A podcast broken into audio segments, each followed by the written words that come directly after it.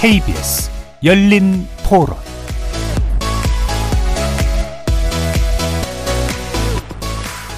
여러분 안녕하십니까? KBS 열린 토론 한상권입니다. 대형 사고가 났는데도 불구하고 자꾸 뭐, 뭐 지금 경제 위기인데 자꾸 사업주 위축되게 왜 자꾸 그렇게 강하게 처벌을 하느냐 이런 식으로 하면은 씨 사건 이후에도 지금 똑같은 사건들이 지금 엄청 많이 일어났잖아요. 똑같이 한 번 더 반복된다면 가중 처벌도 해야 되고 그래야 이 안심하고 일할 수 있는 거 아니에요? 취지는 이해하거든요. 근데 이제 솔직히 대표가 일일이 다 관리할 수는 없잖아요. 대표한테 무조건 무조건적인 책임을 묻기에는 과할 수도 있으니까 밑에 실무 팀장이나 책임을 어느 정도 좀 쉐어할 수 있게 중소기업 그러니까 부담이 되잖아요. 50만 원 미만도 진짜 대표가 들어가면 어떡해요. 제가 봤을 땐 계속 유예하는 건 정비가 안 돼서 계속 알았어 일단은 밀어줄게 너네가 부담되니까 계속 이렇게 되는 거 아닌가 싶긴 한데요. 일단 기본권 문제 아니 겠어요? 사람이 살고 죽고 하는 문제니까요. 근로자들이 행복을 추구하기 위해서 일을 하는 건데 그런 게 너무 가볍게 여겨지는 경향이 있지 않나 뭐 그런 생각도 하고 그래요. 원칙이 만들어지면 세부적인 것들은 더 만들어질 수는 있는 거니까요. 기본적인 틀이 갖춰져 있는 게 중요하지 않은가 그렇게 보는. 사전에 이제 가이드를 명확하게 주고 거기에 대해서는 약간 면책이 있어야 되지 않나 싶어요. 뭐 인프라가 안 되니까 유예해 준 것 같은데 약간 뭐 그거를 전담하는 약간 아웃소싱 업체 이런 게 좀 활성화됐으면 좋겠어요. 거리에서 만난 시민 여러분의 목소리 어떻게 들으셨습니까? 어, 지난 12월 11일 어제는요. 태안화력발전소 비정규직 노동자 김용균 씨가 사망한 지 5년이 된 날이었습니다. 김영균 씨 사망 사건은 중대재해처벌법 논의의 어떤 기폭제가 기폭제가 된 사건이기도 한데요. 이후로 법안 제정 논의가 급물살을 타게 됐고 2021년 법안 제정 그리고 지난해 1월부터는 법안이 시행되고 있습니다. 그리고 며칠 전 김영균 씨 사망 사고에 대한 책임 소재를 가리는 재판에서는 원청과 원청 대표에게 최종적으로 무죄가 선고됐습니다. 그리고 여전히 노동계와 경영계 중대재해처벌법의 실효성을 두고 팽팽하게 대립하고 있습니다. 이제 곧 시행 2년이 다 돼가는 중대재해처벌법. 우리의 노동 현장은 얼마나 달라졌을까요? 오늘 네 분의 전문가와 함께 중대재해처벌법 시행 2년의 시간을 돌아보고 안전한 노동 환경 확보를 위해 남은 과제는 과연 무엇인가 함께 논의해 보도록 하겠습니다. KBS 열린 토론 지금부터 시작합니다. 상대 얘기 중에서도 맞는 얘기가 있잖아요. 그러면 어, 예, 거기까지 동감이 이루어졌으니까 그럼 또 요 다음 가시죠. 무슨 정반합, 정반합 이렇게 가야 되거든요. 이기고 지는 걸 떠나서 좋은 결론을 또 줄여내셨으면 좋겠어요. 선 넘지 않는 그런 토론. 별로 의미는 없을 것 같아도 그래도 그런 자리가 자꾸 있어야 뭐가 변화가 있을 것 같아요. 그렇게 하다가 보면 뭐라도 뭐 하나 얻어 걸리는 게 있겠죠. 시민 농객 여러분을 기다립니다. 평일 저녁 7시 20분 KBS 열린 토론. 자, 오늘 함께 토론해 주실 네 분의 전문가 여러분께 소개해 드리겠습니다. 김성희 고려대 노동대학원 교수 나오셨습니다. 예, 안녕하세요. 안녕하십니까? 서정헌 중소기업 중앙회 인력정책실장 자리하셨고요. 네, 안녕하세요. 반갑습니다. 정진우 서울과학기술대 안전공학과 교수 나오셨습니다. 네, 안녕하십니까? 안녕하십니까? 최명선 민주노총 노동안전보건실장 나오셨습니다. 네, 안녕하십니까? 안녕하십니까? 오늘 잘 부탁드리겠습니다. 네 분께요. KBS 열린 토론 문자로 참여하실 분은 샵 9730으로 의견 남기실 수 있습니다. 정보 이용료가 있습니다. 단문은 50원, 장문은 100원의 정보 이용료가 있고요.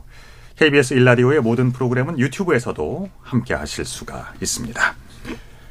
자, 어제가 태안화력발전소 비정규직 노동자 김영균 씨, 김영균 씨의 사망 5년이 된 날이었습니다. 어, 이 사건은 중대재해처벌법 논의가 기폭제가 됐죠. 그 논의의 기폭제가 된 사건이었고 그렇다면 어, 김영균 씨 사망 후 5년이 흐른 지금 우리 노동 현장은 얼마나 달라졌을까? 이게 궁금해집니다. 이 질문은 던지기 전에 먼저 어, 중대재해 처벌법 구체적으로 어떤 법을 이야기하는 것인지 간단히 정리를 좀 해보겠습니다. 어느 분이 가능하실까요? 김성희 교수님 가능하시겠습니까? 아, 예. 우리나라가 이제 뭐 산재 사망 사고가 굉장히 많이 일어나는 산재 후진국이죠. 경제 규모에 비해서 사실 이런 전근대적인 떨어지고 끼이고 하는 사고가 굉장히 많이 발생해서 작년에만 해도 뭐 사고로 사망한 사람이 874명입니다. 그래서 그 일하러 나갔다가 아, 돌아오지 못하시는 분들이 이렇게 많은 이런 후진국이라는 것을 어, 산업안전보건법이 81년에 제정돼서 이미 아, 예방 조치나 이런 거에 대한 가이드라인이 다 있는데도 불구하고 처벌 조항이 있는데도 불구하고 손방망이 처벌밖에 안 되고 우리가 사고 나면 항상 그렇지 않습니까? 아, 그 현장 소장만 뭐 책임을 지고 실질적으로 어, 권한을 행사하는 사람들은 다 책임자는 다 뒤로 빠지는 이런 문제를 어, 해결하기 위해서 어, 경영 책임자를 처벌할 수 있는 조항을 통해서 실질적으로 산업 안전 설비를 갖추고 인력을 배치할 수 있는 사람에게 책임을 물어야지만 이 문제가 해결될 수 있고 산재 후진국에서 벗어날 수 있다. 이런 취지로 김영균 씨 사망 이후에 아, 많은 비정규직이 사망하는 사고를 막, 막기 위해서 만들어진 법이 중대재해처벌법으로 경영 책임자까지 처벌할 수 있도록 하는. 네. 그리고 사망 사고가 나도 뭐 벌금 600만 원 정도 내는데 그쳤던 것을 어, 그 처벌 수위를 좀 높여서 경각심을 가지고 처벌을 통해서라도 어, 산재 예방에 만전을 기할 수 있도록 하자는 취지의 제정된 법률입니다. 2021년에 제정돼서 2022년부터 2년간 50인 이상 사업장에 적용이 됐고 50인 미만 사업장 적용을 내년에 예상 예정하고 있는데 이것을 적용을 유예하는 그런 논란이 벌어지고 있습니다. 알겠습니다. 김선희 교수님께서 간단하게 이 법을 어, 정리를 해주셨습니다. 자 그러면 이제 두 번째 질문입니다. 우리의 노동 현장은 이 법이 제정되고 또 시행된 이후로 얼마나 달라졌을까요? 정진우 교수님 먼저 답해 주시겠습니까? 예, 먼저 이제 결론부터 말씀드리면은 외형적으로는 많이 확대됐고 또 그쪽에 이제 돈도 많이 쓰고 있고 뭐 또 안전이라는 수식어가 붙어 있는 사람들 네. 조직이라든지 인원은 많이 늘어났는데 예, 실제 역량 어, 그리고 실질적인 효과는 예, 오히려 후퇴하고 있다. 네. 그러니까 좀 전체적으로 보면은 눈 가리고 왕후하고 있다라는 느낌이 확연히 들고요. 예. 그래서 이런 일들이 왜 발생하고 있는가라고 하면은 어, 대기업들을 포함해서 이 실제의 그 안전을 직접 이행하고 실천하는 어떤 부서, 그 다음에 그 관리 감독자들 또 작업자들의 역량을 강화시킬 생각을 하기보다는 네. 어, 대외적으로 어, 보여주기식으로 어, 안전에 대해서 투자를 하고 조직을 늘리고 인원을 늘리다 보니까 네. 이런 음, 어떻게 보면은 굉장히 가성비 떨어지는 그런 투자를 하고 있다고 볼 수가 있는데 그게 이제 중대재해처벌법이 조장한 측면도 있습니다. 기업들이 잘못 그 좀 형식적으로 대응하는 면도 있지만은 중대재해처벌법 자체가 전 세계 유례 없는 법이고 그다음에 또 산업안전 기존에 있는 산업안전보건법과 같은 여러 가지 이제 산업, 사업장 안전보건관계법들이 있었는데 네. 형법도 있었고 그러니까 그 법들하고 이제 많은 부분이 이제 중복이 되고 또 심지어는 이제 충돌되기까지도 하고 그다음에 너무 이 엄벌에 편승을 하다 보니까 기업들이 이제 그거에 대해서 형사처벌, 회피하는 쪽으로 이제 집중을 하는 거죠. 그러니까 법 자체가 예측 가능성과 이행 가능성이 상당히 결여돼 있습니다. 법의 생명은 아무리 미사여구를 뭐 쓴다 하더라도 예측 가능성과 이행 가능성이 생명과도 같은 것인데 그게 우리 중대재해법에서는 현저히 예, 결여돼 있다는 거죠. 그러다 보니까 이제 기업들이 대기업을 포함해서 이제 중소기업, 뭐 그다음에 영세기업들은 말할 것도 없고 중소기업, 영세기업은 어떻게 보면 발만 동동 구르고 있고 또 눈만 꿈벅거리고 있다고 할 수가 있고요. 대기업들은 대응을 많이 하긴 하는데 아까 말씀 대로 어떤 역량 강화보다는 어, 보여주기, 어떤 포장하고 치장하는 데에 좀 치중하고 있다라고 전체적으로 이렇게 말할 수가 있겠습니다. 중대재해 어, 중대재해 처벌법 자체의 보완점이 너무나 많이 네. 남아 있다는 말씀이셨고요. 자, 그러면 민주노총의 최명선 노동안전 보건실장께서 답을 해 주시죠. 우리의 노동 현장 어떻게 보십니까? 그러니까 첫 질문부터 너무 막 답들이 길어져서 일단은 이제 김영균 사망 사고가 어, 저희들에게 사회에 던진 것은 위험의 매주화 에 대한 문제였습니다. 네.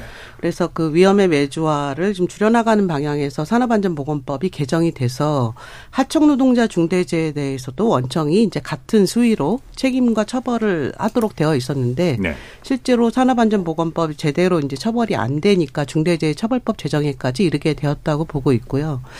중대재해 처벌법 제정 이후에 이제 뭐 여러 가지로 기업의 변화는 시작되었다라고 좀 보고 있습니다. 다만 그런데 그것이 현장의 변화로 바로 지금 직결되고 있느냐 노동 현장에서 일하는 노동자들이 지금 안전 아 이제는 좀 안전하게 일할 만하다라고 지금 느낄 정도로까지 변화로 되고 있느냐 그건 그렇지는 않다고 보고 있고 많은 부분들이 노동자들이 실질적으로 안전하게 일할 수 있도록 하는 여러 가지 과제들을 여전히 필요로 하고 있다고 보고 있습니다. 알겠습니다. 자 중소기업 중앙회 서정헌 인력정책실장. 네. 우리나라 300인 미만 중소기업 수는 2021년 기준으로 해서 전체의 99.9%를 차지하고 있고 이 중에서도 50인 미만 소기업은 98.7%에 달합니다. 우리나라의 대부분 사업장이 소규모에 해당합니다. 이처럼 중소기업은 국가 및 지역 경제와 일자리 창출에 큰 역할을 하고 있지만 안전보건 관리 측면에서는 아직도 매우 취약한 상황입니다. 우리나라의 산재 사고 사망자 수는 감소 추세에 이어가고 있지만 그럼에도 사망자 수의 70% 이상이 300인 미만 사업장에서 나오고 있어 어, 산업재해 감축을 통한 안전 선진국 도약을 위해서는 중소기업 산재 사고 예방이 매우 중요하고 중소기업의 적극적인 노력과 정부 지원이 필요한 상황이다 하겠습니다. 네 분 모두 지금의 현장은 그 안전성의 보강 측면에서 갈 길이 멀다라는 의견 주셨습니다. 자 그러면은 음, 최명선 실장님과 서정헌 실장 두 분께 여쭙겠습니다. 어, 이런 그 김영균 씨 사망 사고를 둘러싼 법정 공방이 마무리가 됐습니다. 그 원청업체죠. 어, 서부발전 대표에 대해서는 형사 책임을 물어서 기소를 했었는데 최종 무죄가 나왔습니다. 대법원의 이 판결에 대해서는 어떤 의미가 있다고 보십니까? 먼저 최 실장님 한 말씀 해주시죠. 네, 이번에 이제 판결은 산업안전보건법에 개정되기 전에 법을 적용해서 이제 판결하고 선고를 하게 되었습니다. 네. 사실상 이제 법을 위반한 것은 맞지만 그 대표이사를 처벌할 수는 없다 이런 이제 판결을 내린 거라고 좀 보여지고요. 네. 이게 오히려 이제 기존의 산업안전보건법의 처벌의 한계를 또 다시 한번 확인하게 된 것이죠. 왜냐하면 이 김영균 노동자 사망 사고는 특별조사위원회까지 꾸려서 이제 여러 가지 구조적인 원인 이런 것들이 다 밝혀지고 법 위반에 대한 것들도 밝혀졌는데 네. 근데 결국 대표이사는 처벌하지 못한 것이기 때문에 오히려 이제 산업안전보건법의 천, 아, 한계를 좀 다시 한번 확인한 것이고 중대재해처벌법이 이제 제정되는 게 필요했다. 또 앞으로 엄정한 법 집행이 필요하다. 이런 걸 좀 다시 한번 확인한 판결이 아닌가 이렇게 싶습니다. 네, 사건 발생 시점 자체는 2018년이었고 네. 이제 그 법은 아, 그러니까 중대재해처벌법 자체는 또 어, 후행적으로 2022년도 1월에 시행이 된 거죠. 네. 그렇군요. 서 실장님 어떻게 생각하십니까? 네, 그 동 사망 사고는 중대재해처벌법 시행 이전의 사건입니다. 산업안전보건법은 이제 산재 발생 시에 실무 책임자 중심으로 처벌이 이루어지고 또 이번 대법원 판결도 작업 현장의 구체적 안전 점검과 예방 조치 책임은 사망의 원인이 된 석탄 취급 설비와 위탁 영역 관리 관련 업무를 담당하는 기술 지원처 담당직에 있다고 이제 판단하는 것입니다. 네. 그러니까 원청 또는 하청 대표자에게 대해서 실질적 고용관계 및 작업 현장 위험성에 대한 직접적이거나 구체적인 주의 책임 의무를 인정할 수는 없다는 것이었고요. 그래서 어, 현재는 중대재해처벌법이 제정돼 있기 때문에 50인 이상 사업장에 대해선 사망 사고에 대한 형사 책임을 면하기 어렵게 되었습니다. 사업주가 의무를 위반하여 근로자 사망이 되면 사업주에게 1년 이상의 징역 또는 10년, 아, 10억 원 이하의 벌금을 부과하도록 하고 네네. 사업주 처벌 외에도 법인 벌금 또 행정 제재 그리고 징벌적 손해배상까지 사중 처벌이 가능합니다. 실질적으로 지배 운영 관리하는 하청 업체에게 중대재해 발생 시에 원청 사업주 처벌도 가능하도록 규정하고 있습니다. 근데 이제 다만 이게 중대재해처벌법 제정 이전의 사망 사고였다고 해서 이번에 대법원 판결이나 기존의 1심, 2심 판결이 정당하다고 볼 수는 없을 것 같습니다. 네네. 법원이 이제 어쨌든 여러 가지 원청의 경영 책임자에게 책임을 물어야 된다라고 하는 여러 가지 시대적 요구라든지 사회적 변화를 좀 충분히 수용해서 판결할 수도 있었을 텐데 그런 것을 이제 하지 않고 이제 관행적인 판결을 했다는 것은 굉장히 이제 문제가 된다고 봅니다. 바로 그 점입니다. 지금 법원이 원청업체와의 그러니까 이제 외주업체의 고용 노동자 실질적인 고용 관계라든가 구체적인 안전조치 의무 어, 이런 부분들에 대해서 모두 이제 부정을 한 셈인데요. 이 판단에 대해서도 어, 어떻게 김성희 교수님께서 먼저 좀 평가를 해주시죠. 어, 예, 어, 김영윤 씨 예, 그 불행한 사망 사고 이후에 어, 산안법 개정 움직임이 생겼는데 정작 김영균 씨는 이에 적용을 받지 못했다라는 안타까운 일이죠. 발생은 2018년에 했고 산안법 개정이 돼서 시행된 게 2020년입니다. 그래서 어 원월이 김용희 씨 경우에는 어, 서부 발전의 태안 발전소에 어, 외주 업체 그 사모펀드가 운영하는 외주업체에 고용돼 있었던. 네. 그래서 원청이 아, 하청에 대해서 책임 안 져도 되는 시기였습니다. 그래서 그 개정안이 이제 원청이 지배하는 사업장에서는 하청 노동자의 안전까지 책임져야 된다라는 산안법이 개정이 된 것이고요. 네. 그 이후에 이제 중대재해처벌법까지 그 다음 2022년부터 시행되게 된 것인데 이런 아이러니가 있다라는 것이고 그래서 이 판결이 산안법 개정 이후에 중대재해처벌법 도입 이후에까지 계속 유지될 거라고 생각하는 것은 잘못된 생각일 겁니다. 네. 네. 그래서 김영균 씨는 혜택을 받질 못, 뭐, 그 적용을 받지 못했지만, 아, 앞으로는, 아, 김영균 씨 같은 사례의 경우에는, 아, 그 원청 회사도 처벌받게 된다. 그렇게 되면 이제 태안 서부 발전의 대표도 처벌받게 되는 거죠. 중대재해처벌법에 따라 산업안전보건법에 원청의 외주화된 사업장의 노동자의 안전 책임까지 지게 되는 그런 사례라고 볼 수 있습니다. 앞으로는 달라지겠죠. 예. 예. 그런데 이제 그 이전의 판결임에도 불구하고 예전에 한 600만 원 정도 벌금을 내리던 게 한 1200만 원으로 좀 올랐다. 이것은 네네. 시대 변화의 상황을 좀 반영했다고는 할 수 있지만 외주화 문제나 그다음에 이제 원청에서 하청에 대한 책임 관리를 하는 문제에 대해서는 국법을 적용한다고 하지만 그에 대한 변화된 상황에 대한 반영은 할 수 없었던 것은 법리적으로는 불가피할 수 있지만 어떤 우리의 법 그 감정으로는 사실 좀 그렇습니다. 쉽게 용납되는 일은 아니다라고 예. 볼수 있습니다. 정 교수님. 이 법을 통해서 이제 우리가 어, 사고가 이제 발생한 기업 어, 뿐만 아니라 네. 그 정부가 이제 그 동안에 이제 그런 에, 책임을 어떤 예방이죠. 예방을 할 수 없었던 음, 거에 대해서 정부 또한 책임에서 결코 자유로울 수 없다라고 생각이 되고요. 네. 그 전에도 뭐 하청 노동자들이 사망이 비단 어, 김용균 씨 사망 사고뿐만 아니라 그 전에도 뭐 굉장히 많은 수의 하청 노동자들이 사망을 해왔습니다.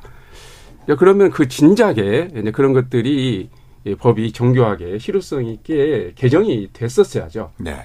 그런데 이게 어떻게 보면은 어 아까 말씀드린 보여주기식으로 그냥 겉으로만 그럴싸하게 개정을 하고 그런 거에 대해서 제대로 실효성 있게 집행하는 그런 노력들을 정부가 정치권과 정부가 예. 굉장히 소홀히 했다는 거에 대해서 어 저희가 이제 비판을 하지를 않을 수가 없습니다. 그리고 이제 그게 김용진 씨 사망 사고를 통해 가지고 사회적으로 크게 이제 공론화 됐는데 자 그러면 그 동안에는 뭐 했냐 이거죠. 음. 예, 그 동안에는 어, 김용기 사망사가 처음으로 사청 노동자의 문제를 알려준 것이 아니라 그 전에도 많이 발생했는데 그때까지 정치권과 어, 행정기관은 그에 대해서 굉장히 등한시하고 소홀히 하고 네, 네. 어, 진정성이 없었다는 점에 대해서도 많은 이제 비판을 가할 수가 있을 것 같습니다. 그 점에 대해서는 또 어, 잠시 후에 자세히 한번 다뤄보도록 하겠습니다. 음. 그러면 말이죠. 음, 실제로 이 중대재해처벌법이 시행된 이후로 어, 실제 안전사고가 얼마나 줄어들었느냐 이거를 좀 살펴봐야 될 것 같습니다. 노동자들이 안전사고에서 얼마나 자유로워졌을까? 최명선 실장님. 사실 이제 중대재해처벌법 제정 이후에 사고 사망이 획기적으로 줄었다고 볼 수는 없습니다. 근데 이제 어, 중대재해처벌법 적용 대상 기업이든 아니면 50인 미만 사업장이든 전체적으로 사고 사망은 계속 법 제정 이후에도 좀 증가했고요. 그런 것이 좀 단적으로 현장에서 노동자들이 안전하게 일하고 있다고 볼 수 없는 측면이라고 좀 볼 수 있을 것 같습니다. 네. 다만 이제 그 여러 가지 긍정적인 변화는 시작이 되긴 했지만 획기적인 전환은 이제 이루어지지 못한 것이고 네. 특히 노동자들이 위험한 작업에 대해서 작업을 거부할 수 있어야 되는데 네. 이런 것에 대한 것들은 현재 장치가 안 되어 있고 오히려 음. 그렇게 하면 뭐 징계를 받거나 이런 상황이다 보니까 네. 여전히 안전에 대한 문제는 현장에서 노동자들이 안전하게 일하고 있다고 볼 수는 없을 것 같습니다. 예. 서 실장님. 네. 2022년 작년 어, 1월 27일부터 50인 이상 사업장을 대상으로 해서 어, 중대재해처벌법 인지 시행이 됐지만 해당 규모의 사업장에서는 오히려 사망자 수가 증가를 했습니다. 아. 정부는 50인 이상에선 사망자 수가 감소하지 않은 이유를 기업이 산업, 산업보, 안전보건 역량 강화에 투자를 늘리기보다 대형 로펌 자문 등을 통한 처벌 회피에 집중하는 경향 때문으로 분석한 바 있습니다. 네네. 네. 그렇지만 대부분 중소기업은 대형 로펌 자문은커녕 안전 업무 담당 인력조차 구하기 힘든 상황입니다. 네. 그리고 의무사항이 구체적이지 않은 상황에서 무엇을 어떻게 준비해야 할지 몰라 애로를 겪고 있는 실정입니다. 이렇듯 중소사업장에서 산재가 다발하는 이유는 다양한 원인이 작용하겠지만 특히 중소기업은 대기업에 비해서 인력 재정 수준이 취약하여 안전 투자가 어렵고 지속적인 안전보건 활동을 담보할 수 있는 음. 안전보건 관리 체계 구축도 쉽지 않습니다. 네, 그 점은 사업, 잘 알고 있습니다. 네네, 네, 사업장 노력 만으로는 산재 예방에 한계가 있기 때문입니다. 그 잠시 후에 그러면은 그 김성희 교수님, 예. 에, 정진우 교수님 두 분께 여쭤보겠습니다. 그 이제 말씀하신 대로 전체 이건 이제 고용노동부 자료인데요. 전체 사망자 수는 소폭으로 감소했지만 공사 금액 50억이 넘는 대형 공사장에서는 사망자, 사망 사고 건수 모두 증가했습니다. 이렇게 중대재해가 사실상 증가했다는 것은 법안의 입법 취지가 제대로 작동하지 못했다는 거죠. 어떤 이유가 크다고 보십니까? 예, 뭐 산재 통계를 예. 그러니까 몇, 몇 년치 가지고 그것에 제도가 미치는 효과를 평가하기에는 사실 적합하지는 않습니다. 네. 그 자체로는 그 근데 미시적인 증감 가지고는 뭐 50억 이상 대형 사고가 우리가 아는 뭐 아파트 붕괴나 뭐 이런 어, 뉴스로 접한 사건들이 많잖아요. 네네. 그런 일이 터지면 이제 갑자기 늘어나는 거고요. 그런 게 이제 언제 생기느냐는 돌발 변수에 가까우니까 우연이니까 그런 면을 감안해서 봐야 되는 것인데 예. 그럼에도 불구하고 획기적인 변화는 없다. 이거는 산재가 다발하는 50인 미만에 아직 적용되지 않았다. 이게 첫 번째일 거고요. 근데 적용된 곳에서도 줄어들지 않았다. 이것은 무엇일까? 그래서 통계적으로 유미, 유의미하지는 않지만 그러나 획기적으로 준 그런 증거는 없다라는 것도 분명하죠. 네. 그래서 네. 법안이 일단 좀 허점이 있습니다. 그러니까 또는으로 일관돼 있거든요. 경영 책임, 그러니까 현장 책임자만 처벌받는 것보다는 낮았지만 경영 책임자 또는 산업안전 책임자. 그다음에 이제 징역형까지 구형되게 돼 있지만 또는 벌금형 이로 가능하고요. 네네. 그래서 지금 이런 법안의 허점을 활용이 때문에 그러니까 우리나라 이제 입법 부, 어, 사법부에서 판단이 좀 보수적이잖아요. 그 관, 그 판례대로 판결하는 경향이 있어서 거기에 벗어나지 못하니까 이런 입법적인 개입을 한 거거든요. 그런데 법 집행 자체가 달라지지 않았다라는 겁니다. 음. 아, 기소된 사건도 적고 사망 사고 400건이 넘는데 30건만 기소도 되고 그 중에 11건만 지금 이제 판결이 내려지고 있는데 그 중에 한 건만 실형입니다. 그리고 대부분 벌금형이나 집행유예이고요. 음, 법 집행이 예. 제대로 안 되고 있다라는 문제고 관련 기업의 문제가 이제 또 하나가 이벌 법을 정신을 반영해서 아, 잘 지켜야 되겠다라고 생각하기보다는 어떻게 하면 피할 것인가만 공리하는 음. 방식으로 아, 대응하고 있어서 아까 좀 나온 얘기죠. 이거 아. 이것이 법 정신에 어, 맞게끔 관련자들의 행동을 끌어낼 만큼 어, 그런 행정력과 체계를 동원하지 못했다. 정부의 노력의 알겠습니다. 부족입니다. 예. 정 교수님. 이, 이건 굉장히 심각한 문제라고 할 수가 있습니다. 이건 네. 어, 우리가 어, 이뭐 중대재해처벌법이 이게 제대로 어, 취지를 반영하지 못하고 있다, 또 효과를 살리지 못하고 있다는 것을 떠나서 오히려 산재 예방에 역효과를 지금 불러일으키고 있다라고까지도 얘기할 수가 있습니다. 왜냐하면 지난 5년간 행정기관의 산재 예방 행정기관의 에, 우리 근로감독관이라고 하는 숫자가 2.3배가 늘어났습니다. 네. 그리고 이 산업안전보건공단이란 거기도 준 행정기관인데 준 예. 정부기관인데 거기 700명이 늘어났습니다. 예. 엄청나게 늘어났죠.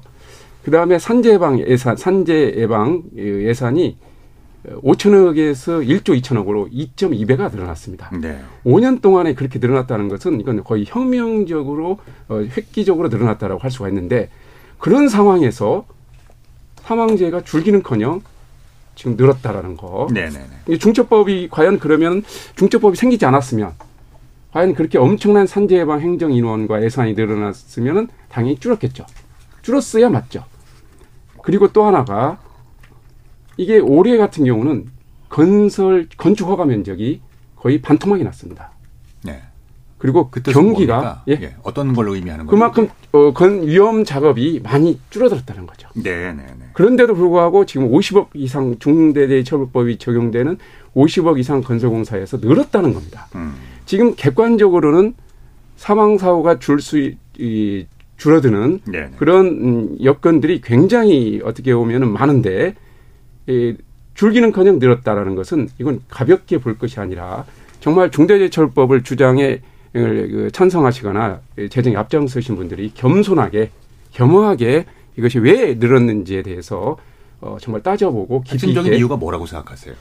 아까 말한 중대재해처벌법 자체가 어떤 정교하게 실효성 있게. 음. 예, 만들어진 것이 아니라 그 번개불에 콩곡듯이 아까 거기 어, 처벌에 예, 처벌하는 거에 너무 급급한 아. 그러니까 예방 시스템, 예방 기준 그 수규자들로 하여금 법을 지키는 분들한테 뭘 지켜야 하는 건지 그것을 좀 구체적으로 어, 제시를 하고 그리고 나서 그들 분들한테 지키도록 또 유도도 하고 그리 안 지켰을 때 예를 들어서 엄벌을 처하는데 그런 음, 선순환이 돼야 하는데 네, 교수님. 예. 그 같은 이제 주제에 대한 어 이제 연장선상인데요. 예. 지금 이게 50인 미만 사업장에 대한 적용 말입니다. 예. 그러니까 이 법안 적용 유예를 지금 어 연장하자는 논의 이게 지금 다시 논란의 중심이 되고 있잖아요. 예. 에, 어떻게 이, 이 주제에 대해서는 어떻게 생각하십니까? 지금 그이 방금 전에 말씀드린 거고 연장선상에서 얘기를 할 수가 있는데요. 예. 이 중대재해법을 적용을 확대를 한다는 해야 한다는 것은 네. 어디까지나 중대재해법 실효성이 있다. 아, 이게 효과가 있다. 산재 예방에 효과가 있다라는 전제 하에서 그 얘기가 성립될 수가 있는 거고요. 네. 산재 예방에 효과적이지 못하다. 음. 아, 중대재해 감소에 효과적이지 못하다라고 하면 어, 이것을 그대로 적용한다는 것은 오히려 산재를 늘릴 수 있는 아. 어, 괜히 비용만 엄청나게 많은 비용이 들어가게 하면서 어, 실제로 효과는 못 보게 하는 그래서 결코 바람직하지 않은 거죠. 비관적으로 보시는군요. 그렇죠. 예, 네. 알겠습니다. 예, 그 잠깐만 아까 말씀드리면 말씀하셨는데. 예, 실효 그러니까 음, 정 교수님 네. 얘기가 중대재해처벌법의 무효성을 입증한 얘기는 꼭 아니라고 생각합니다. 예, 예. 아니 저는 폐지까지를 염두에 아, 예, 둔 그러니까 예, 예. 그것이 오히려 뭐 강화돼야 된다라는 이유로 서- 얘기를 바꿔서 할 수도 있거든요. 똑같은 얘기를. 이제 방식의 차이죠, 왜냐하면 방식의. 예, 예. 아, 방식의 문제가 아니라 법이 그러면 제대로 집행이 됐냐에 대한 문제잖아요. 기소가 예. 예. 400건이 넘는 사망 사 사, 사고 주- 중대재해 중에 예. 30건밖에 기소가 안 됐고. 그건 그법 아, 이게 자체가 이제 그런 걸 중대재해처벌법은 유발 어, 일단은 처벌하자는 거지 않습니까? 집행만의 문제라고 있죠. 정청을 한번 해보겠습니다. 처벌이 안 됐다라는 문제죠. 예. 네. 일단 예. 제대로 처벌이 안 되고 빠져나갈 구멍이 있다고 생각해서 기업들은 이거에 따르기보다 회피할 수단을 찾을 수 있도록 그게 법 집행이 그렇게 이루어졌기 때문에 사실은 처벌을 강화해서 이런 효과를 예방 효과를 누리지 못했다. 사고를 줄이지 못했다라는 거는 제대로 실행됐는지 여부를 가지고 그걸 그 조건이 충족됐을 때만 어, 확인할 수 있는 문제죠. 그러니까 두 분 교수님의 의견 자체의 방향성은 뭐 비슷한 것 같은데요. 네. 이제 폐지나 어, 보강 어쨌든 간에 지금으로서는 안 된다는 말씀이신 거잖아요. 그렇죠. 그 그러면은 예, 노동계의 얘기를 좀 들어보겠습니다. 지금 이제 그 정진우 교수님께서는 중대재해처벌법에 대해서 계속 폐지를 주장하시고 혹은 법이 되게 모호하다, 법 자체에 문제가 있다 이런 주장을 계속 해오셨는데요. 네. 저는 이제 그런 주장이 굉장히 근거가 없다고 생각을 하고 있습니다. 일단 첫 번째로는 그동안 뭐 법이 모호하다, 뭐 명확성의 원칙에 위배된다, 뭐 이런 얘기 많이 해오셨는데 사실 이제 두- 두성산업에서 그래서 위헌재청 심판을 했죠. 네. 그런데 법원이 기각했습니다. 법원은 중대재해처벌법이 명확성의 원칙이나 과잉금지나 평등의 원칙에 위배되지 않는다라고 해서 기각을 했고요. 그다음에 이제 중대재해처벌법 시행 이후에 뭐 이제 특히 경영계 단체에서 조사한 것을 보면 예. 법 시행 이후에 안전 인력이나 안전 투자나 이런 것들이 다 두 배 이상 늘었다이라고 스스로 발표하고 있거든요. 그렇다고 한다면 지금 이제 긍정적인 변화는 시작되었다라고 봐야 되고 앞서 김성애 교수님께서 말씀하신 것처럼 그럼 법의 시행 효과라고 하는 거는 결국 판결까지 가야 되는 건데 네. 그게 한 열 건 정도 되는 상황에서 지금 법 자체에 문제가 있어서 이 뭐 법이 문제가 있다 이렇게 얘기하는 거는 이제 거의 근거가 없다고 저희는 생각하고 있습니다. 그래요. 그 논의도 잠시 후에 좀 자세히 해보도록 하고요. 그러면은 어, 이번 그 50인 미만 사업장에 대한 법안 적용 유예 이걸 이제 연장하다는 목소리 지금 경영계 쪽에서 나오고 있는데요. 어, 주로 어떤 이유가 있습니까, 서 실장님? 네. 올해 8월 달에 중소기업중앙회가 이제 상시 근로자 수 5인 이상 50인 미만 사업장을 대상으로 조사한 결과에 따르면 79.8%가 중대재해처벌법 적용에 준비하지 못하고 있다고 답을 하고 있습니다. 예. 준비, 준비 하지 못한 이유로는 첫 번째가 전문 인력 부족이 35.2%, 예산 부족이 27.5%, 의무 이해 어려움이 22.7%로 이제 꼽고 있는데요. 이 조사 결과에도 이제 나타났듯이 전문 인력 부족이 가장 심각한데 이것은 법 준비를 위해서 대기업, 공기업 등에서 안전 전문 인력을 대거 채용하다 보니까 중소기업에게는 구인난이 심각한 상황입니다. 네, 네. 그 20인 이상 50 미만 사업장의 안전관리자 수는 평균 0.6명에 불과하고 37.3%는 안전 업무 담당자도 없는 상황입니다. 특히 20인 미만 사업장은 안전 업무 담당자 선임 의무가 없어서 더욱 열악한 상황이라고 할 수 있습니다. 이렇듯이 50인 미만 사업장 중에는 안전에 투자할 수 있는 여건이 열악한 곳이 많고 또 그 수만 해도 현재 중대재해처벌법 적용을 받고 있는 50인 이상 사업장의 약 18배인 83만 개에 달하기 때문에 법 적용 유예를 통해서 산업재해 및 중대재해 예방을 위한 중소기업 법 적용 유예를 통해서 어, 자체 노력뿐만 아니라 정부 지원 확대 등의 철저한 준비가 절실하다고 하겠습니다. 정부의 개입도 필요하다는 말씀이고요. 지원이- 자체적으로는 예, 예. 그러니까 준비가 부족하다는 말씀이신데요. 어, 최명선 실장은 어떻게 생각하십니까? 일단은 이제 경영계에서 얘기하시는 준비 부족과 관련해서 그러니까 그 경영계에서 얘기하시는 조사도 좀 굉장히 달라지는 게 많고요. 지금 이제 중기중앙회에서 4월 달에 조사하셨을 때는 법 준수가 가능하고 준비 중이다 이런 게 60%였거든요. 네. 근데 이제 갑자기 8월 달 조사에서는 이제 80%가 어렵다라고 이제 응답을 하셨는데 이제 실질적으로 응답자의 한 60%가 대표이사나 이사나 임원이 얘기하신 거여서 그 조사 결과의 신뢰성을 좀 갖기가 어렵다고 저희는 보고 있고 일단 노동부가 1,442개 사업장을 조사를 했습니다. 근데 이 노동부의 조사 결과에 따르면 아, 법 준수가 가능하고 준비 중이다 이런 기업이 81%였고요. 안전보건 관리 체계 구축도 가능하다 이런 게 53%였습니다. 네. 거기다가 이제 법 시행 전에 무엇이 필요하냐라고 이제 질문을 했을 때 적용유예 연장이 필요하다라는 응답은 20%에 불과했습니다. 노동부가 이제 자체 조사를 한 것이 이제 그런 것이기 때문에 물론 50인 미만 기업이 상대적으로 이제 어렵다고 볼 수 있는데 지금 그 얘기하시는 것처럼 정말 현장이 준비 안 되고 있는 것이냐 단적으로 이렇게 얘기하기는 좀 어렵다고 보고 있고요. 더 큰 것은 이제 경영계에서 조사를 하셨을 때 그럼 적용유예가 2년 연장이 되면 어떤 조치를 하겠냐라고 했을 때 앞서 이제 안전 전문 인력이 굉장히 어렵다라고 말씀하셨는데 안전 인력을 충원하겠다 이런 거 5%밖에 안 되고요. 담당 부서 설치하겠다 이건 3%밖에 안 되거든요. 그러면 이제 적용유예를 2년 연장한다고 해서 어떤 변화가 있겠느냐라고 하는 걸 기대하기 좀 어렵다고 보고 있고 오히려 법을 적용하면서 중소기업에 대한 정부 지원 대책을 좀 근본적인 대책 또 획기적인 대책을 하는 것이 실제로 필요하다고 생각하고 있습니다. 제가 이어서 말씀을 좀 잠깐만요, 교수님. 예. 그 이 주제부터 먼저 다뤄야 됩니다. 지금 예. 그러니까 노동계와 경영계의 입장 차이는 지금 뭐 확연한 것 같고요. 그러니까 이런 상황에서 정치권에서도 이제 논의가 되고 있습니다. 민주당이 어떤 특정한 그 세 가지 조건을 토대로 해서 이것이 만족되어질 때 이제 받아들이겠다는 얘기도 지금 활발하게 이루어지고 있고요. 아까 그 두 분 교수님께서 의견이 갈렸던 부분을 포함해서 그러니까 중대재해특별법 자체의 실효성에 대한 의견을 포함해서 그러면 어 50인 미만 사업장 자체에 대한 정부의 실질적인 지원 네, 이걸 강화해야 한다는 지적에 대해서는 어, 두 분의 의견이 어떻게 되시는지 예 한번 음, 제가 먼저 말씀드리면 정부의 지원이 굉장히 지금 현재 형편없다고 할 수가 있습니다. 예. 어, 실제로 이제 제가 지원을 받고 있는 사업장들 이제 몇 군데에다가 이제 물어보기도 했고 또 간접적으로 들은 바에 의하면 정부부터가 제대로 이거에 대해서 답변을 못 해주고 있다. 기업들이 네, 이제 그거에 대해서 중대재해처벌법 어떻게 지켜야 합니까라고 물어보면 예, 정부에서 에, 답변을 제대로 못하고 심지어는 컨설팅 기관한테 자문을 받아봐라. 예, 예. 컨설팅을 받아라라는 시기에 그러니까 아무 어, 도움이 안 되고 있다는 거죠. 그냥 나가서 많은 수, 실적 채우기에 급급하지 실질적으로 기업들에게 예, 도움이 되지 못하고 있다라는 겁니다. 그리고 그 와중에 이 컨설팅 기관들이라든지 정말 이쪽에 대해서 제대로 알지 못하는 컨설팅 기관들의 돈벌이 수단으로 지금 전락하고 있는데 그걸 조장하고 있는 것이 정부다라는 것입니다. 아, 그래서 정부에 대해서는 이제까지 이제 준비를 제대로 어, 엉성하게 해온 점에 대해서 정부에 대해서 강하게 책임을 물어야 한다고 저는 생각을 합니다. 예, 정부의 책임이 크다는 말씀이시고요, 예. 김 교수님.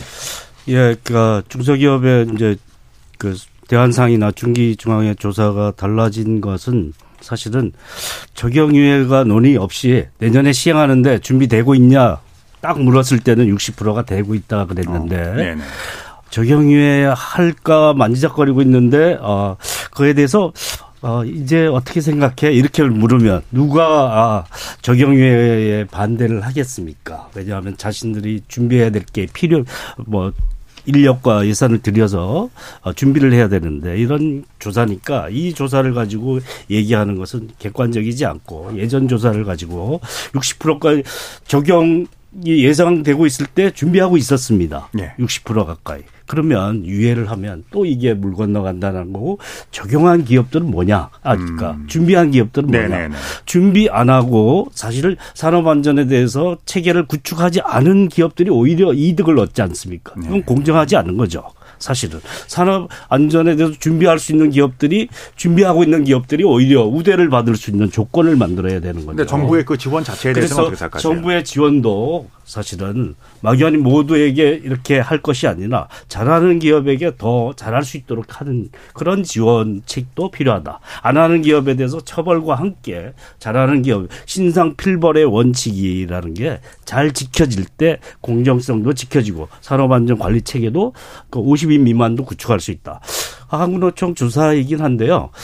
아, 중소기업의 대상으로 조사했습니다. 위험성 평가, 그러니까 어떤 위험 요인이 있는지 찾는 겁니다. 그거 하는데 500만 원 정도면 된다 그러고요. 산업안전 관리 체계를 다 구축하는데 4,500만 원 정도면 중소기업도 구축할 수 있다 라는 연구조사 결과를 발표했습니다. 이것이 편차가 있을 수는 있어도 이게 과연 불가능한 일이냐? 이렇게 하는 기업들에 대해서 더 촉진할 수 있는 지원은 필요하지만 촉진책. 막연히 모든 기업을 지원하는 것은 오히려 준비한 잠깐만요. 기업들이 예. 손해를 볼 수 있는 그래서 잘하는 기업들이 손해를 보는 것은 사실은 악화가 양화를 구축하게 만드는 일이죠. 그런 일단은 일을 하면 안 된다. 정부에서 촉진책을 제공하고 예. 이런 그 50인 미만 사업장들의 에, 이제 준비를 하고 있는 60%의 기업들에 대해서는 어, 기회를 주어야 한다. 그리고 또 나머지에 대해서는 이제 불이익을 주어야 한다. 뭐 이런 그런 차원에서 보면 적용 유예는 악수인 거죠. 알겠습니다. 이게 저, 준비를 한다고 잠깐만요. 해서, 예. 예.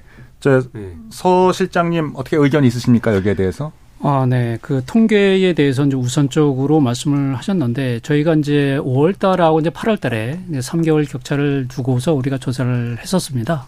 5월 달에는 이제 우리가 똑같이 79점 아까 얘기했듯이 80% 가까이 나왔고 지금도 똑같이 준비가 안 됐다는 게 80%가 나왔습니다. 그래서 이 부분이 그 중소기업들이 꾸준하게 어떤 그 어려움에 대한 부분들이 이제 계속 이어져 있다라는 거를 우리는 이제 인식을 할 수 있었고 거기에 이유는 이제 전문 인력이 부족으로 계속적으로 그, 그 어려움을 호소를 하고 있습니다.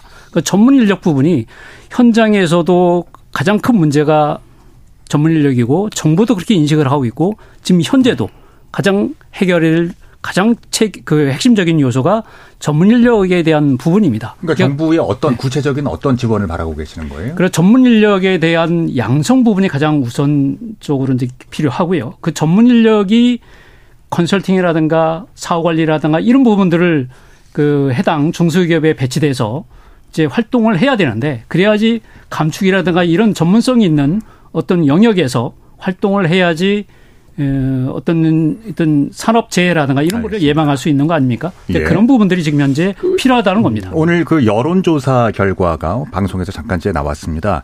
중소기업 중앙회가 자체적으로 지난 4월 28일부터 5월 12일까지 5인 이상 300인 미만 중소기업 500개사를 대상으로 실시한 중소기업 중대재해 처벌법 평가와 안전관리 실태 조사에 대한 내용이었고요. 지금 시각이 8시 1분 30초를 향해서 가고 있습니다. 자, 토론이 진행되는 동안 들어온 청취자 여러분들의 의견 들어보겠습니다. 정희진 문자캐스터 전해 주시죠. 네, 지금까지 청취자 여러분들이 보내주신 문자들 소개합니다. 1319님, 회사 대표가 현장 관리와 안전에 대한 책임자가 아님에도 중대재해처벌법에 의해 대표자가 책임을 져야 한다면 사업체를 유지할 수 있는 사람이 얼마나 될까요? 현장에 있는 관리자의 관리, 감독 의무를 강화하는 것이 안전관리의 우선이에요. 홍희종님, 중대재해처벌법 제정 이후 사고는 더 증가했습니다. 그건 이 법안의 실효성이 없다는 얘기가 아닐까요? 안전사고 위험을 줄이겠다는 법안의 취지가 무색해진 것 같아요. 적어도 사망사고는 줄어야 하지 않을까요? 1819님. 법안의 시행상 착오와 몇 가지 문제가 발생한다고 하더라도 법안이 만들어진 이유는 노동자들이 안전한 환경에서 일할 수 있는 권리를 보장하기 위한 겁니다. 법안을 개정하더라도 기업의 처벌을 줄이는 쪽이 아니라 노동자들의 안전과 권리를 강화하는 쪽으로 가야 합니다 해주셨고요. 5977님. 원청업체가 하청업체에 공사를 수주하더라도 작업에 대한 감독은 원청이 해야 논쟁의 소지가 없을 겁니다. 지금은 실 감독은 하청업체가 하는데 최종 책임을 원청이 지다 보니 책임, 책임 소재를 가리는 것도 힘들어지네요.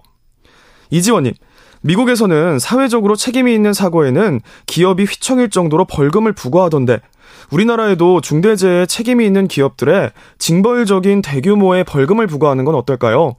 처벌이 능사는 아니지만 우리 기업들은 처벌 회피에만 급급한 상황인 것 같습니다. 라고 보내주셨네요. 네, KBS 열린 토론. 이 시간은 영상으로도 생중계하고 있습니다. 유튜브에 들어가셔서 KBS 일라디오 또는 KBS 열린 토론을 검색하시면 지금 바로 토론하는 모습 보실 수 있습니다. 방송을 듣고 계신 여러분이 시민 농객입니다. 계속해서 청취자 여러분들의 날카로운 시선과 의견 보내주세요. 지금까지 문자캐스터 정의진이었습니다. 살아 있습니다. 토론이 살아 있습니다. 살아있는 토론, KBS 열린 토론. 토론은 라디오가 진짜입니다. 진짜 토론, KBS 열린 토론. KBS 열린 토론 중대재해처벌법 시행 2년을 돌아보고 있습니다. 서정헌 중소기업 중앙회 인력정책실장, 정진우 서울과학기술대 교수, 최명선 민주노총 노동안전보건실장, 김성희 고려대 노동대학원 교수 이 네 분과 함께하고 있습니다. 오늘 일부에서는 김영균 씨 사망 사건 대법원 판결의 의미, 중대재해처벌법 유예 논란에 대해서 살펴보았고요. 어, 그리고 2부에서는 중대재해처벌법의 본질과 실효성에 대한 논의를 이어갑니다. 아까 1부에서 음, 이제 많은 의견들이 에, 나왔습니다만 아직까지 좀 그 매짐은 좀 해야 될 것 같습니다. 네. 아, 우리 정 교수님께서는 아까 그 음, 중대재해처벌법의 유예 논란 여기에 대한 의견이 있으신가요? 네. 네. 이 중대재해처벌법의 여러 가지 안전보건관리 체계의 구축 의무 그게 과연 그 중소규모 사업장한테 과연 맞는 것인가? 네. 예, 그게 산재 예방에 도움이 될 수 있는가라는 그런 근본적인 질문을 좀 던지고 싶습니다. 예를 들면 대학생이 해야 할 정도의 좀 대학생 그 과제에 해당되는 것을 초등학생한테 맡기면 어떻게 될까요? 그럼 분명히 초등학생은 어 부모님이 이제 무서워서 또는 선생님이 무서워서 하긴 할 겁니다. 그러면 이제 교수님 예. 그 유예를 말씀하시는 겁니까? 아니면 아니면 그 영구적으로 어그 이제 미루어야 한다고 보시는 겁니까? 이것은 그 아까 말씀대로 폐지까지를 열어놓고 뭐 이거를 근본적으로 검토를 해봐야 한다는 거죠. 네. 그러니까 유예하는 것도 저도 그것은 근본적인 처방이 될 수가 없다고 생각합니다. 왜냐하면 유예 가면 단 2년 후에 이대 현재 이 법에 실효성이 없는 상태에서 그대로 유예한들 예. 별로 의미가 없을 거라는 거죠. 그래서 이 초등 이 대학생 숙제에 해당되는 것을 초등학생한테 네. 맡기는 꼴이라는 거죠. 그러면 알겠습니다. 베낀다는 겁니다. 베끼거나 예. 아니면 컨닝을 한다든지 그래서 결국은 그러다 보니까 지금 업체들이 대기업을 포함해서 다 외부 업체에다가 paperwork 음. 형식적으로 paperwork하고 컨설팅을 전적으로 거기에다가 맡기는 야 그러한 어, 굉장히 가성비가 떨어지는 실효성에 굉장히 문제가 있는 그런 대응을 하고 있는 거죠. 예. 그게 영세 기업들은 이제 더더욱 그게 훨씬 더 심할 거라고 생각이 됩니다. 정 교수님께서는 이제 50인 미만 사업장에 대한 중대재해처벌법의 유예 말고 어 폐기까지도 예그 담당 열어놓고 이제 우리가 검토를 해야 한다는 거죠. 하셨습니다. 예, 어, 우리 민주노총의 초명 어, 최명선 실장님은 어떤 의견이십니까? 일단 지금 중대재해처벌법에서 경영책임자 의무로 부여되고 있는 것 중에 하나가 6개월에 한 번 정도는 현장에 안전 점검한 것에 대해서 제대로 하고 있는지 경영 책임자가 뭐 보고 개선해라 이런 게 있고요. 6개월에 한 번 정도는 안전 교육 제대로 되고 있는지 점검해 가지고 교육 제대로 하도록 해라. 뭐 이런 것들이 이제 부여돼 있거든요. 네. 근데 이런 게 지금 다 적용유예가 되는 거예요. 연장되면 최소한의 조치인데도 불구하고요. 또 다른 이제 제가 좀 어떤 사례를 좀 말씀드리고 싶은데 2016년에 인천 부천에서 메탄올 중독으로 청년 노동자 7명이 실명하는 사고가 발생했습니다. 네. 청년 노동자에게 실명이라고 하는 건 인생 전체가 날아가는 것인데 이때 노동부가 메탄올 취급을 하지 말라고 다 그 시정 지치를 조치를 내렸어요. 네 네. 근데 이 작은 사업장에서 그 메탄올 우리 노동부 감독 나왔을 때는 우리는 사용하지 않는다라고 하고 숨겨두었던 메탄올을 사용해서 실명 사고가 또 재발됐습니다. 아. 근데 중대재해처벌법에는 노동부의 행정 조치 이런 것들을 실제로 시정 조치하면 이행하라는 것들이 들어가 있거든요. 네. 그러면 이제 이게 적용 유예가 되면 이런 조치들이 또다그 무용지물이 되는 것이고요. 세일전자 같은데 화재 참사로 9명이 사망한 사고가 있었는데요. 같은 사업장에서 2016년에도 똑같이 화재가 있었습니다. 근데 사업주는 이제 보험금만 타먹고 아무 예방 조치를 하다 하지 않다가 화재가 또 발생한 거예요. 근데 중대재해처벌법의 경영책임자 의무에 재발방지 대책을 세우라는 게 있거든요. 적용유예가 연장이 되면 이런 의무가 다 50인 미만 기업에게 안 되는 거고 그럼 50인 미만의 기업에게는 체계 구축뿐만이 아니라 최소한의 점검, 교육, 재발 방지 이런 것들이 다 무용하게 되기 때문에 절대 이것을 연장하면 50인 미만 사업장의 중대재해 예방 대책 전체가 좀 무너지게 된다 이렇게 저희는 보고 있습니다. 그 부분에 제가 지적을 하고 싶, 안할 수가 아, 예, 예, 없는데요. 하시죠. 네. 50 미만 사업장이 현재 중대재해처벌법만 지금 예방법으로 있는 게 아니고요. 이미 산업안전보건법으로 해서 50 미만 사업장 오래 전부터 적용이 되어 왔습니다. 예. 그리고 실제로 중소기업 사업주들은 그동안에 많이 대표이사가 처벌되었고요. 예. 지금 방금 전에 말씀한 재발방지 대책 의무 타 산업안전보건법에 이미 있습니다. 예. 그리고 그 실명 사건, 그것도 산업안전보건법만 제대로 집행됐더라고 하면 예방할 수 있었습니다. 그러니까 마치 중대재해처벌법이 아니면은 우리나라의 중대재해를 소규모 사업장의 중대재해를 예방할 수 있는 법이 없는 것처럼 말씀하시는 것은 굉장히 사실관계를 음. 아, 음, 네. 어, 다르다. 그 예. 말씀이 맞는데요. 예. 근데 그렇게 81년부터 산업안전보건관리법에 의해서 관리되어 왔는데도 안 줄고 계속 반복되고 있으니까 이제 실효성을 높여야 그래서 여기서 잠깐만요. 여기서 높이- 결론이 예. 나기는 좀 어려울 것 예. 같고요. 예. 여기에 대해서는 네 분의 그 각자의 의견이 뚜렷하신 것으로 제가 확인을 했고요. 계속해서 최명선 실장께 좀 여쭙겠습니다. 노동계의 입장, 아, 지금 그 중대재해처벌법 자체의 실효성의 논란도 있고요. 어, 기소된 사건 법 시행 이후 450건 이상의 중대재해 가운데 기소된 사건 30건이었습니다. 그리고 법원의 선고가 이루어진 11건 가운데 한 건을 제외하고 모두 집행유예 판결을 받았습니다. 그러니까 본래의 뜻은 뭐 처벌보다는 예방에 있는 것이 맞죠. 그 취지가. 과연 그런데 이렇게 나간다면 실효성이 있을까? 뭐 이런 부분들은 어떻게 생각하십니까? 일단 지금 이제 그 법의 실효성 여부가 이제 저희가 누, 누차 말씀드린 것처럼 이제 검찰이 굉장히 기소를 안 하거나 기소를 지연시키는 문제, 법원이 굉장히 낮은 처벌을 하고 있는 것에 근본적인 문제가 있는 거 아닙니까? 네. 이게 왜 중대재해처벌법 자체의 실효성 문제로 가야 되는지 저는 모르겠습니다. 음. 법은 그 그런 충분한 입법 목적에 따라서 되었는데 집행 과정에서 집행이 안 되면서 이제 이런 문제가 발생하는 것이니까 음. 법을 엄정하게 집행이 되면 훨씬 더 실효성이 높아지겠죠. 네. 이것을 가지고 법 자체의 문제로 가지고 오는 것은 앞뒤가 안 맞는 근거가 아닌가 싶습니다.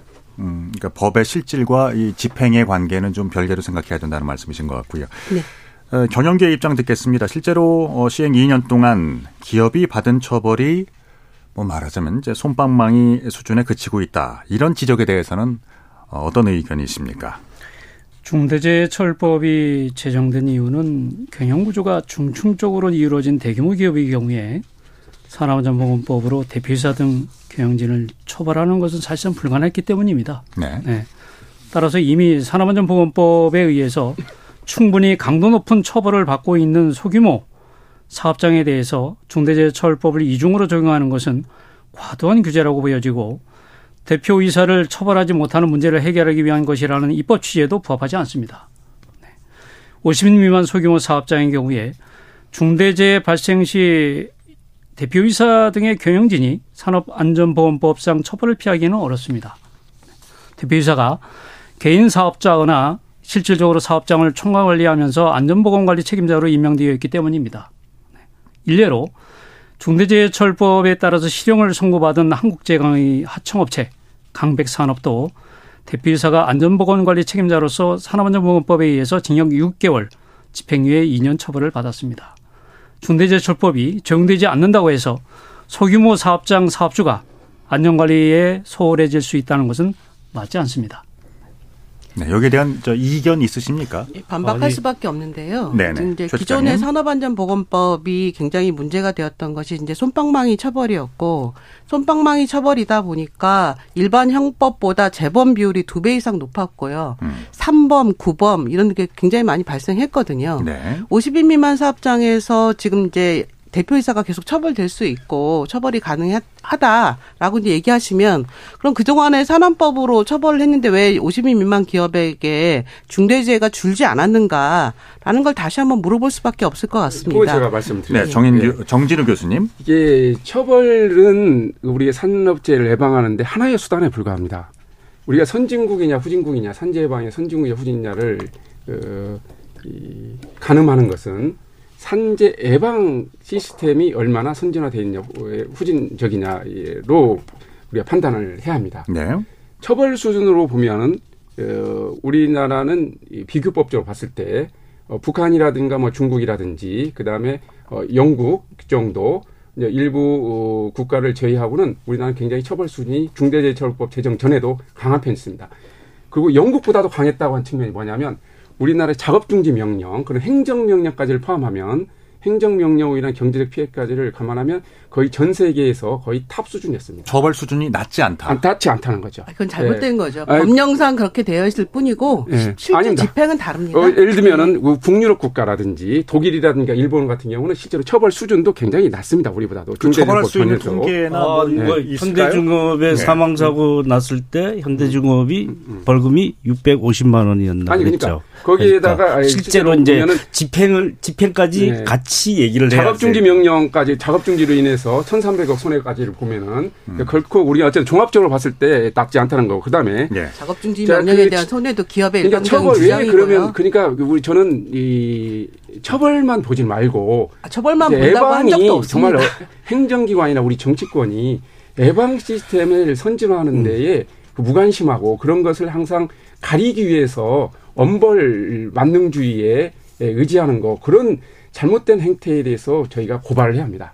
그러니까 이 중대재해처벌법도 이 아까 말씀 대로 이 산업안전보건법이 아예 내놓은 자식 취급을 하고 너는 안 돼라고 접근할 것이 아니라 기존에 있는 법들을 실효성 있게 제대로 작동되도록 하는 거에 초점을 맞추고 알겠습니다. 해야죠. 그다음에 이게 현재 우리가 보면은 어, 산업안전보건법도 제대로 지금 작동이 안 되고 있고 지금 어떻게 보면 상당히 부실한데 그것에 대한 관심은 예방 시스템을 제대로 갖추는 것에 대해서는 오히려 관심이 떨어져 버렸습니다. 오히려 처벌, 처벌에 오히려 집중을 함으로써 정작 이 알맹이에 해당되는 것들은 관심에서 멀어져. 반대 의견 듣겠습니다. 예. 예.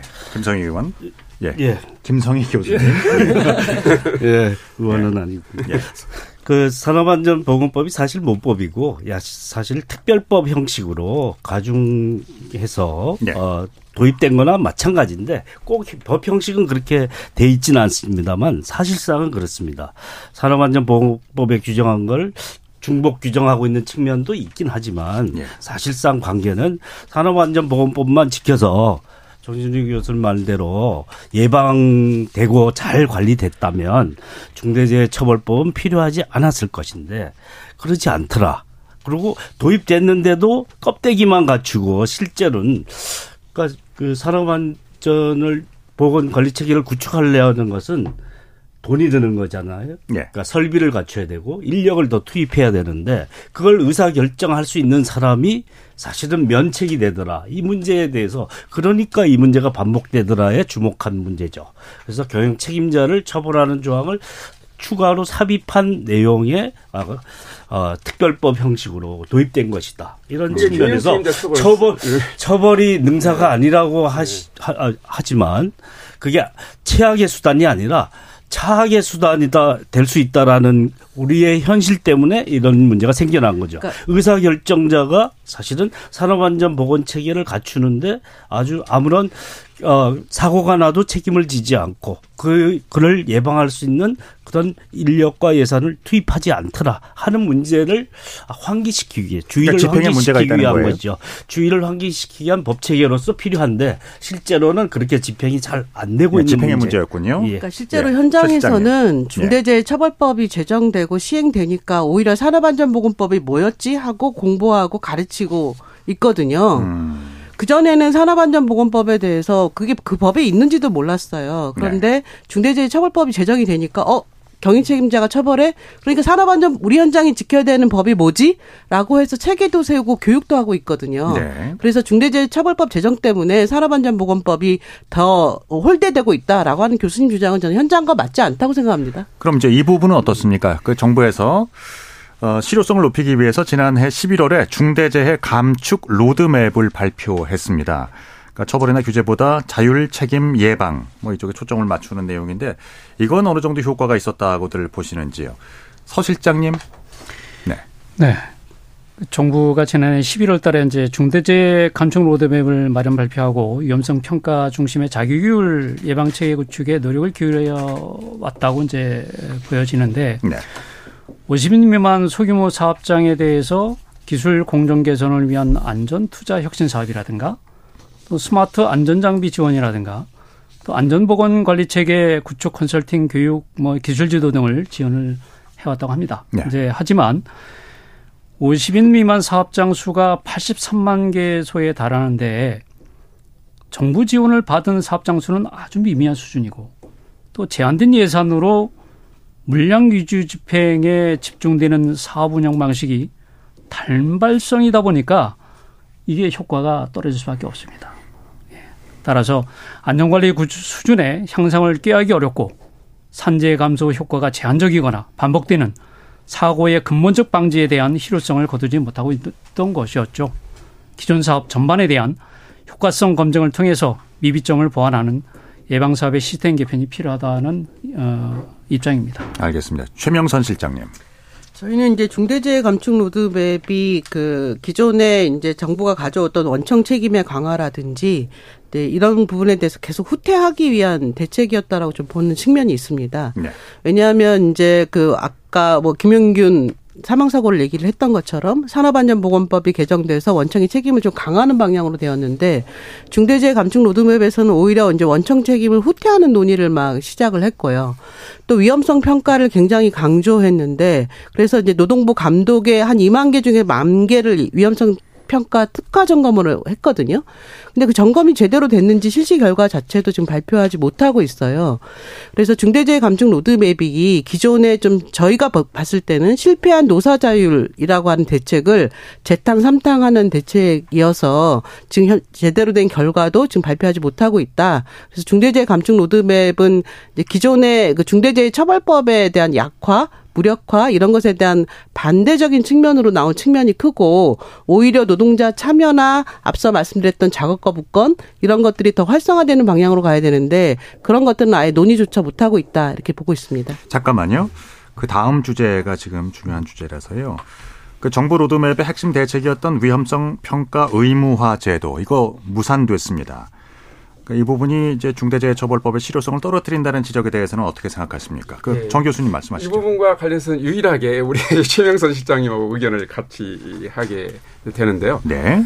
어, 지금, 어, 중대재해 감축 로비에서 자기 규율을 하는 거, 그 사실 정부가 무슨 말 하는지 자기들도 모르면서 지금 그 대책을, 네. 정책을 펴고 있다는 것이 심각한 문제인 거죠. 철학도 없이, 방향성도 없이 그냥 단지 그 보여주기 식으로 대책을 세웠다는 거예요. 그러다 보니까 방금 말씀하신 위험성 평가가 완전히 형해화돼 버렸습니다. 그러니까 위험성 평가를 거의 점검 수준으로 끌어내리면서 그것을 확산시키겠다라고 하는 것입니다. 사실상 법 국제적으로 봤을 때 위험성 평가라고 하는 법제가 사실상 우리나라에서 사라져 버렸습니다. 폐지를 시키는 수준으로 전락을 시켰습니다. 그러면서 그것을 보여주기식으로 어이 중대재해 감축 로드맵을 확산을 시켜서 우리나라 산재 예방 정책을 뭐 강화하겠다라고 하는 것은 상당히 눈 가리고 강호하는 식의 정말 그 에, 뭐랄까 국민들을 좀 심하게 말하면 기만하는 거라고 할 수가 있고요. 지금 현재 사업장의 안전 보건이 저희 혼란이라든지 부실함이 심각한 수준이다. 아까 우리 실장님께서 말씀드렸지만은 예, 실장님께서도 말씀하셨지만 네, 네. 굉장히 지금 사업장은 혼란스럽다라고 할 수 있습니다. 자 그러면은 어, 비교적 좀 충분한 시간을 드릴 수 있도록 한번 노력해 보겠습니다. 법안 확대 시행 한 달여를 앞두고 유예 논의가 지금 본격화되고 있는 게 사실입니다. 이와 관련해 가지고 정부나 어, 정치권에 요구하거나 당부하고 싶으신 말씀이 있으시면은 한 마디씩 듣도록 하겠습니다. 어, 먼저 예, 예. 김성희 교수님. 예. 야, 산재 예방을 위한 자율적인 노력을 촉구하고 관리 감독 체계를 구축하는 산업안전보건법이 시행된 지가 43년이 됐는데도 우리 산재 후진국에서 벗어나지 못하는 문제 때문에 오죽하면 이렇게 처벌 을 강화하는 서구 국가에서는 영국에서만 있는 그런 제도를 우리가 산재 후진국이기 때문에 도입할 수밖에 없었던 점을 생각해 볼 필요가 있고요. 이렇게 하면 모든 사업주가 처벌받는 것 아니냐. 그런데 사실 실제 집행은 그렇게 엄격하지는 않다라는 것과 법에서도 어 이런 여지를 두고 있는 것이 사실은 어 이게 제대로 어 경각심을 일으키는 규율 효과를 갖느냐에 대한 문제를 야기는 하고 있습니다. 그렇지만 이게 처벌을 하더라도 그러니까 이 제대로 집행되는 것을 전제로 얘기해야 된다고 생각합니다. 반복적인 사고를 일으키는 것. 그러니까 사고가 나서 예방 의무를 다하라고 했는데도 이행하지 않는 네. 몇몇 기업 요번에 국정감사에도 드러난 기업들이 있죠. 그런 기업들은 확실히 처벌받아야 되는데 기소조차 되지 않는 알겠습니다. 이런 문제를 해결할 수 있는 예. 제대로 된 집행을 하는 게 중요하다 이렇게 봅니다. 자 최명선 실장님 일단 지금 2 플러스 2 협의체를 해서 국민의힘하고 더불어민주당이 지금 법안 논의를 하고 있다고 지금 보여지는데요. 첫 번째 국민의힘에게는 지금 이 중대재해처벌법 적용유예 연장을 민생으로 둔갑시키지 말라고 좀 주장하고 싶습니다. 50인 미만 사업장에서 일하는 노동자가 80 퍼센트의 그 중대재해가 발생하고 이들의 목숨이 달린 일인데 이것은 과연 민생이 아닌가 음. 그렇게 좀 말씀드리고 싶고요. 더불어민주당이 지금 세 가지 전제 조건을 내세웠는데요. 그 중에 지금 이제 정부 사과라든지 경영계 약속이라든지 이런 건 사실은 정치적 선언이거든요. 정부 사과와 경영계 약속이 50인 그 미만 기업의 중대재해를 감축시켜주지 않습니다. 그 정치적 선언에 불과하고요. 지금 정부 지원 대책도 또 하나의 조건으로 제시하고 있는데 이미 노동부가 지금 재탕, 삼탕, 맹탕 대책을 내놓고 있는 시점이기 때문에 네. 지금 중대재해처벌법 적용유예 연장 논의는 중단되어야 된다고 생각을 합니다. 더 이상 현장에 혼선을 주지 마라 이런 말씀 드리고 싶고요.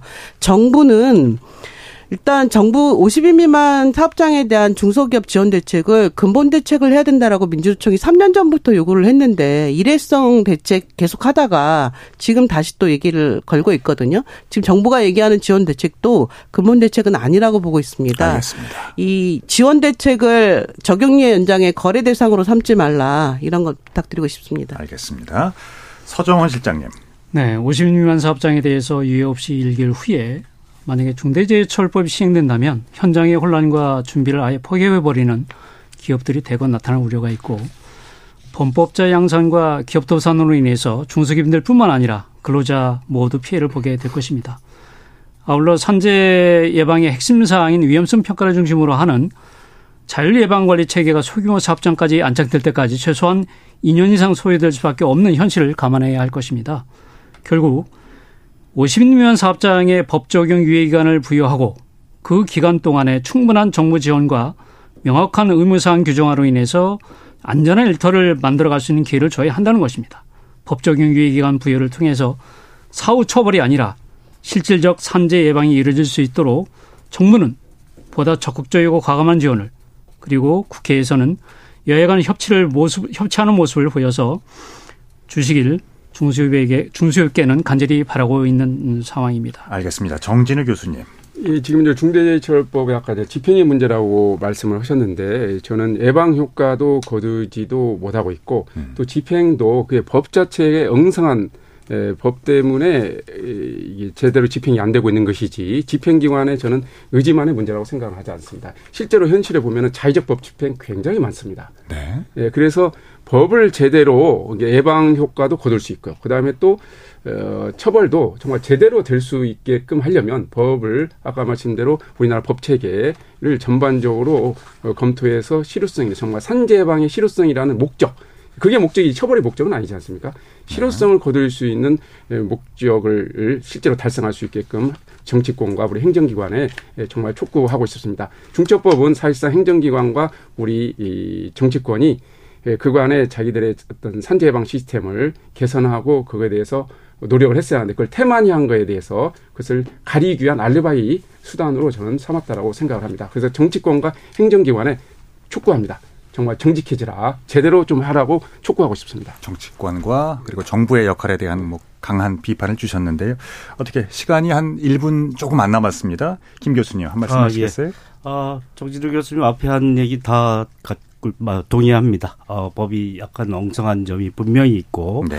근데 처벌이 능사가 아니면 처벌을 할 수밖에 없는 경영 책임자 처벌 조항을 담아야지만 이렇게 기업들이 움직이는 이런 사태 이게 예방 효과를 높이는데 아, 최선은 아니지만 어쩔 수 없는 차악의 선택이라는 점에 대해서도 충분히 이해와 공감이 필요하다고 생각합니다. 네. 그러나 확실히 모든 기업이 그런 불의의 사고에 대해서 처벌받는 게 아니라 반복적이고 고의적인 그런 어, 해태하는 행위에 대해서는 확실히 경영 책임자가 처벌받는 그런 관행이 구축, 구축되도록 그 집행유예보다는 좀 제대로 된 시행을 하는데 총력을 모으는 게 필요하다고 봅니다. 제한된 시간 안에 이렇게 어, 이제 다양한 의견들이 존재한다는 것을 확인할 수 있었고요. 오늘날 또 이 결론을 내자는 자리는 분명히 아닙니다. 많은 분들이 여기에 대해서 공감하는 의견들이 있으셨을 것 같아요. 자, 오늘은 음, 비정규직 근로자 김영균 씨 사망 5주기를 맞아서 중대재해처벌법의 실효성을 높일 수 있는 방안은 무엇인가 함께 얘기를 나눠봤습니다. 정진우 교수님, 최명선 실장님, 김성희 교수님, 서정헌 실장님 오늘 어, 좋은 의견들 감사드립니다. 고맙습니다. 네, KBS 열린 토론 지금까지 한상권이었습니다. 고맙습니다.